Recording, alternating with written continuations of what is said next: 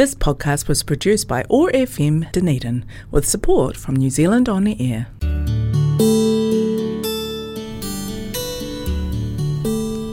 Telugu states in South India are famous for culture, temples, food, Tollywood, and sense of humor. I am Sasi, welcoming you to Namaste Telugu. Over the next half an hour, we will listen to beautiful Telugu songs and news from this exotic location in South India. Thanks to office of ethnic communities for supporting Namaste Telugu and connecting culture zone on one not five point four FM Otago access radio keep listening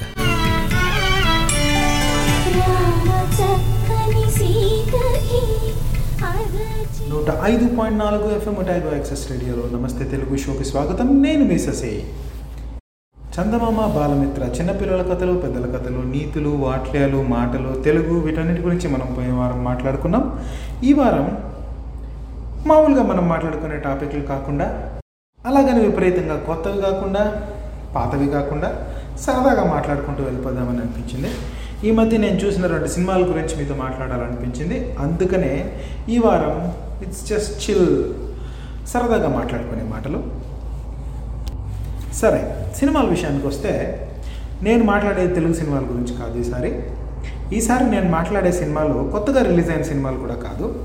కాకపోతే Disney మీద మనకు Mickey mouse కానీ దాని తర్వాత Aladdin కానీ లేకపోతే lion king కానీ ఇలాంటి సినిమాలన్నీ మీరు డిస్నీ నుంచి వచ్చిన సినిమాలు చాలా చూసుంటారు. మోవానా కానీ చాలా ఫేమస్ సినిమాలు ఫ్రోజన్ కానీ ఇవన్నీ ఉంటాయన్నమాట. అయితే ఈ డిస్నీ సినిమాలన్నింటినీ ఈ మధ్య నేను బాగా చూస్తున్నాను. కారణం ఏంటంటే డిస్నీ ప్లస్ నేను సబ్స్క్రిప్షన్ తీసుకున్నాను. సబ్స్క్రిప్షన్ తీసుకుంటే మనము బఫేకి పోతే కక్కుర్తిపడి విపరీతంగా తినేసి కడుపు నింపేసుకున్నట్టు సబ్స్క్రిప్షన్ తీసుకున్నాను కదా అని ఒకే నెలలో విపరీతంగా సినిమాలు చూడటం మొదలుపెట్టాను. కాకపోతే ఈ సినిమాలు చూస్తుండగా చూస్తుండగా చూస్తుండగా నాకు అనిపించిన విషయం ఏంటి అంటే ఇది కొంచెం ఎంటర్టైన్మెంట్ని దాటి మాట్లాడుతున్నమాట. సో బోరింగ్గా ఫీల్ అవ్వకండి. నాకు అనిపించింది ఏంటంటే ఈ ప్రతి సినిమాలో ఒక క్యారెక్టర్ విపరీతంగా సక్సెస్ కోసం ప్రయత్నిస్తూ ఉంటుంది. నో మ్యాటర్ ఆ క్యారెక్టర్కి ఎంత కష్టం వచ్చినా ఆ క్యారెక్టర్కి ఏదో ఒక ఫ్లా ఉంటుంది. దానికి ఏదో ఒక ఆత్మన్యూనతా భావం అంటారు తెలుగులో. ఇన్ఫీరియారిటీ కాంప్లెక్స్ ఉంటుంది. దా ఆ క్యారెక్టర్కి కష్టాలు వస్తాయి. ఆ క్యారెక్టర్ని బాధ పెడతారు చుట్టుపక్కల ఉన్న వాళ్ళు తక్కువగా అంచనా వేస్తారు. కానీ పట్టు వదలకుండా చివరి దాకా ఈ క్యారెక్టర్ ప్రయత్నిస్తూనే ఉంటుంది అండ్ విజయం సాధిస్తుంది.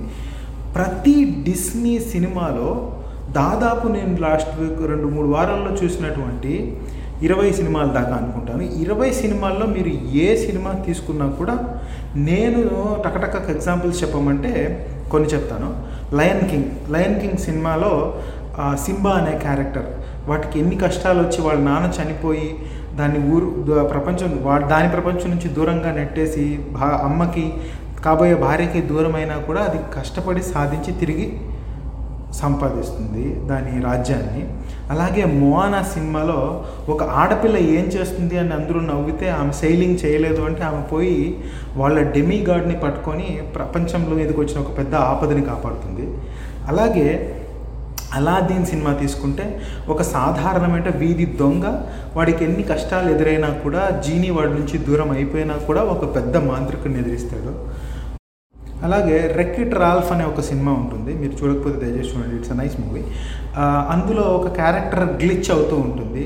అండ్ ఇంకొక క్యారెక్టర్ విలన్ ఉంటారు. వీళ్ళిద్దరూ కూడా వాళ్ళ జీవితంలో వచ్చిన కష్టాలని కష్టపడి ఎదిరించి చివరికి వాళ్ళు అనుకున్నది సాధిస్తారనమాట ఇవన్నీ చూస్తుంటే చ- ఇంతకుముందు ఏం ఫీలింగ్ ఉండేది అంటే ఇవన్నీ యానిమేషన్ సినిమాలు. యానిమేషన్ సినిమాలు చూడడం ఏంటి? మనం పెద్దోళ్ళు అయ్యామనే ఫీలింగ్ ఉన్నా కూడా నిజానికి ఆ సినిమాల్లో ఉన్నటువంటి స్ట్రాంగ్ స్టోరీ లైన్ ఆ ఎమోషనల్ స్టోరీ లైన్ ఏదైతే ఉంటుందో అది నిజం జీవితానికి చాలా అద్భుతంగా ఆపాదించుకోవచ్చు అని నాకు అనిపించింది. మీరు సరదాగా యానిమేషన్ సినిమాలు చూసేటప్పుడు మరి ఆ ఉద్దేశంతో చూస్తారో లేదో నాకు తెలియదు కానీ ఆ జీవితానికి సరిపడా ఇన్స్పిరేషన్ ఒక్కొక్క సినిమాలో కనిపించింది నాకు. ఐస్ ఏజ్ సినిమాలు తీసుకున్నా కూడా అందులో ఆ మగ ఏనుగు ఉంటుంది కదా దానికి ప్రతిసారి ఏదో ఒక కష్టం వస్తుంది. దాని భార్య కష్టపడ్డము పిల్లలు కష్టపడ్డము దాని ఫ్రెండ్స్ కష్టపడ్డము. కానీ స్నేహితుల సహాయంతో ఆ కష్టాలని ఎదుర్కొని అది మళ్ళీ పైకి వస్తుంది అనమాట అలాగే చెప్పుకుంటూ పోతే ఇంకా చాలా సినిమాలు. డిస్నీ సినిమాల్లో ఉన్న డిస్నీ యానిమేటెడ్ సినిమాల్లో నేను చూసిన గొప్ప గొప్ప క్యారెక్టరిస్టిక్ నేచర్ ప్రొటాగనిస్ట్కి హీరో పాత్రకో లేకపోతే ముఖ్య పాత్రకు ఉన్నటువంటి అత్యద్భుతమైన నేచర్ ఏంటి అంటే కష్టాలకి ఎదురుపడి నిలబడ్డం. నో మ్యాటర్ దానికి ఎంత తక్కువ శక్తి ఉన్నా పెద్దవాళ్ళని ఎదిరించడం దానికి చేయలేకపోయినా కూడా అది చివరి వరకు ప్రయత్నించడం ఇలాంటివి డిస్నీలో చాలా అద్భుతంగా చూపిస్తారు.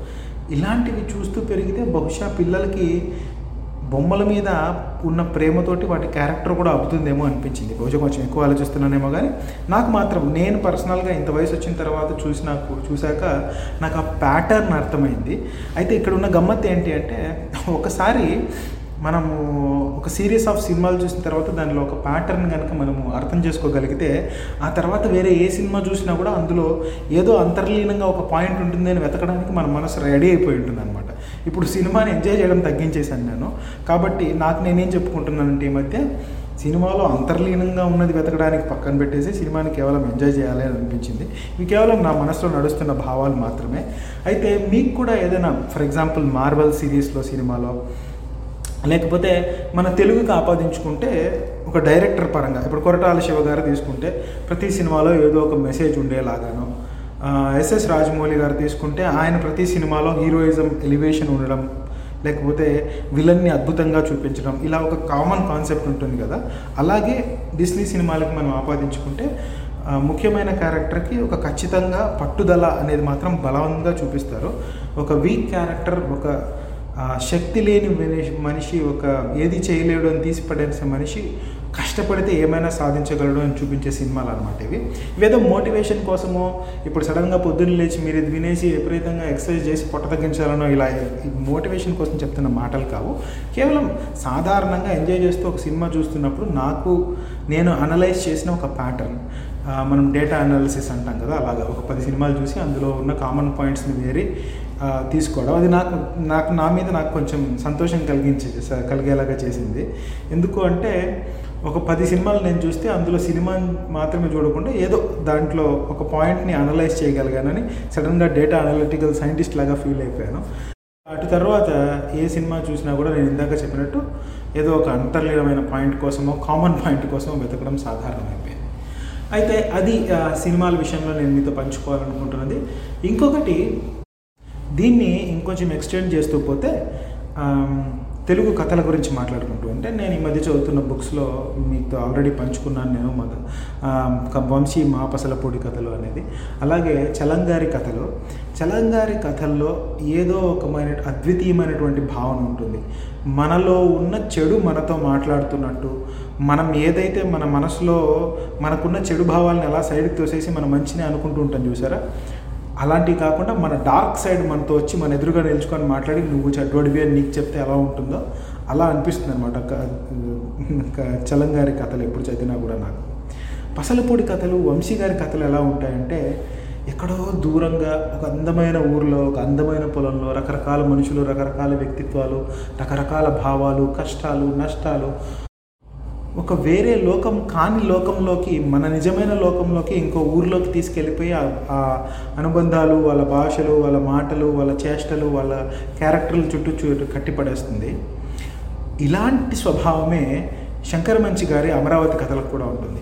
మీరు అమరావతి కథలు చదివినా పసలపూడి కథలు చదివినా ఒకే రకమైన ఫీలింగ్ ఉంటుంది. కాకపోతే అమరావతి కథలు కొంచెం టైంలో వెనక్కి వెళ్ళిన తర్వాత అప్పుడు మనుషుల భావాలు వాళ్ళ బిహేవియర్స్ ఇలాంటివి చూస్తారు. ఆ తర్వాత ఇదే భావన ఒక జీవిత చరిత్రకి లేకపోతే అనుభవాలు రాస్తున్నటువంటి బాపు రమణీయం అనే బుక్లో కూడా మీకు ఇదే కనిపిస్తుంది. ఎందుకంత స్పెసిఫిక్గా చెప్తున్నాను అంటే ఒక జీవిత చరిత్ర రాసేటప్పుడు చాలా సీరియస్గా సాగే సందర్భాలు ఉంటాయి. బాపు రమణీయంలో కూడా చాలా సీరియస్గా సాగే సందర్భాలు ఉంటాయి కానీ సడన్గా వాటిని సినిమాలతో అనుబంధం చేయడంతో మనం సడన్గా ఆ రోజులకి వెళ్ళిపోయి మనం కనుక ఆ సినిమాలు చూసుంటే ఆ సినిమా షూటింగ్ చేసిన సందర్భాల్లో లేకపోతే ఆ మనుషుల వ్యక్తిత్వాలతోటి ఆ హీరో హీరోయిన్ల భాషలతోటి ఆ చుట్టుపక్కల ఊర్ల వాళ్ళతోటి మమేకం అయిపోతాం అనమాట కథలకి కల్పితాలకి ఈ స్వభావం కలగడం సాధారణమేమో కానీ జీవిత చరిత్రలకి నిజంగా జరిగిన సంఘటనలకి ఇలాంటి స్వభావాల్ని ఆపాదించడం అనేది మాత్రం చాలా రేర్గా నేను అనుభవించాను. నేను కొన్ని జీవిత చరిత్రలు చదివాను కానీ నాకు ఏ జీవిత చరిత్ర చదివినప్పుడు లేకపోతే ఏదైనా ఎవరి జర్నీ లైఫ్ స్టోరీ చదివినప్పుడు కూడా బాపు రమణీయం లాంటి ఒక కమనీయమైన అందమైన ఫీలింగ్ కలగలేదు. అందుకనే బాపు రమణీయం కూడా అత్యద్భుతమైన బుక్ అది. మూడు బాపు రమణీయమైన సిరీస్లో రాసినటువంటి కోతి కొమ్మచ్చి క్షమించాలి దాని టైటిల్ కోతి కొమ్మచ్చి కోతి కొమ్మ ఇంకోతి కొమ్మచ్చి ముక్కోతి కొమ్మచ్చి అని మూడు బుక్లు నేను దీని గురించి మన షోలో మాట్లాడాను అనుకుంటాను. చాలా రోజుల క్రితం నేను ఆ బుక్స్ చదివినప్పుడు. వీలైతే ఆ బుక్స్ చదవండి. అది ఈ వారానికి సంగతులు. సరదాగా ఏదో ర్యాండమ్గా మామూలుగా మనం మాట్లాడే విషయాలు కాకుండా కొత్తగా సినిమాల గురించి మాట్లాడదామని మొదలుపెట్టినా మధ్యకి వచ్చేసరికి కోతితో ఒక వంకర కుక్కతోక అంటారు కదా సారీ కుక్కతో ఒక వంకరలాగా మనసు ఎప్పుడు తెలుగు వైపుకి వెళ్ళిపోయి తెలుగు బుక్కుల వైపు వెళ్ళిపోతుంటుంది ఉంటుంది. అప్పటికి మీకు అలవాటు అయిపోయి ఉంటుంది అనుకుంటాను. సో ఎటు తిరిగి మొదలెచ్చినా కూడా చివరాఖరికి ఇక్కడే వచ్చి ఆగుతాను. అది నా బలహీనత. నాకు బలహీనత నాకు ఆనందాన్ని ఆనందాన్ని కలిగించే అతి తక్కువ బలహీనతల్లో ఇది ఒకటి సంతోషం. ఈ వారానికి ఇంతే సంగతులు మంచి వచ్చే వారం మరి ఇంకన్ని విశేషాలతోటి మరి ఇంకేదైనా సంగతులతోటి మిమ్మల్ని కలుసుకోవడానికి నేను ప్రయత్నిస్తాను. అంతవరకు సెలవు మీరు వింటున్నారు one O five point four FM Otago access రేడియోలో నమస్తే తెలుగు షో నేను మీ శశి. ఈ షో కనెక్టింగ్ కల్చర్ జోన్ వారి సౌజన్యంతో న్యూజిలాండ్లో డనిడిన్ కేంద్రంగా ఉన్నటువంటి సౌత్ ఐలాండ్ డనిడిన్ కేంద్రంగా ఉన్నటువంటి one O five point four FM Otago access రేడియోలో ప్రతి సోమవారం సాయంత్రం ఎనిమిది గంటలకు ప్రసారం చేయబడుతుంది. వాళ్ళు మనకి ఇచ్చినటువంటి అరగంట కమ్యూనిటీ టైంని తెలుగుకి కేటాయించినందుకు వాళ్ళకి మరొకసారి మనస్ఫూర్తిగా ధన్యవాదాలు తెలియజేసుకుంటూ తెలుగు భాష పరాయి దేశంలో వినపడితే కలిగే ఆనందాన్ని నాతో పాటు పది మందితో పంచుకోవాలని నేను చేస్తున్న ప్రయత్నంలో కొన్ని కొన్నిసార్లు మిమ్మల్ని బోర్ కొట్టించినా కూడా తెలుగు వినిపిస్తుందనే ఆనందంతో భరిస్తారని ఆనందిస్తారని ఆశీర్వదిస్తారని అనుభవిస్తారని క్షమిస్తారని మనస్ఫూర్తిగా కోరుకుంటూ ఇంత ఇంతటితో సెలవుని మూడు సార్లు చెప్పిన తర్వాత ఈసారి ఆఖరిగా మానేస్తున్నాను. ఇంతటితో సెలవు శనర్థులు bye bye.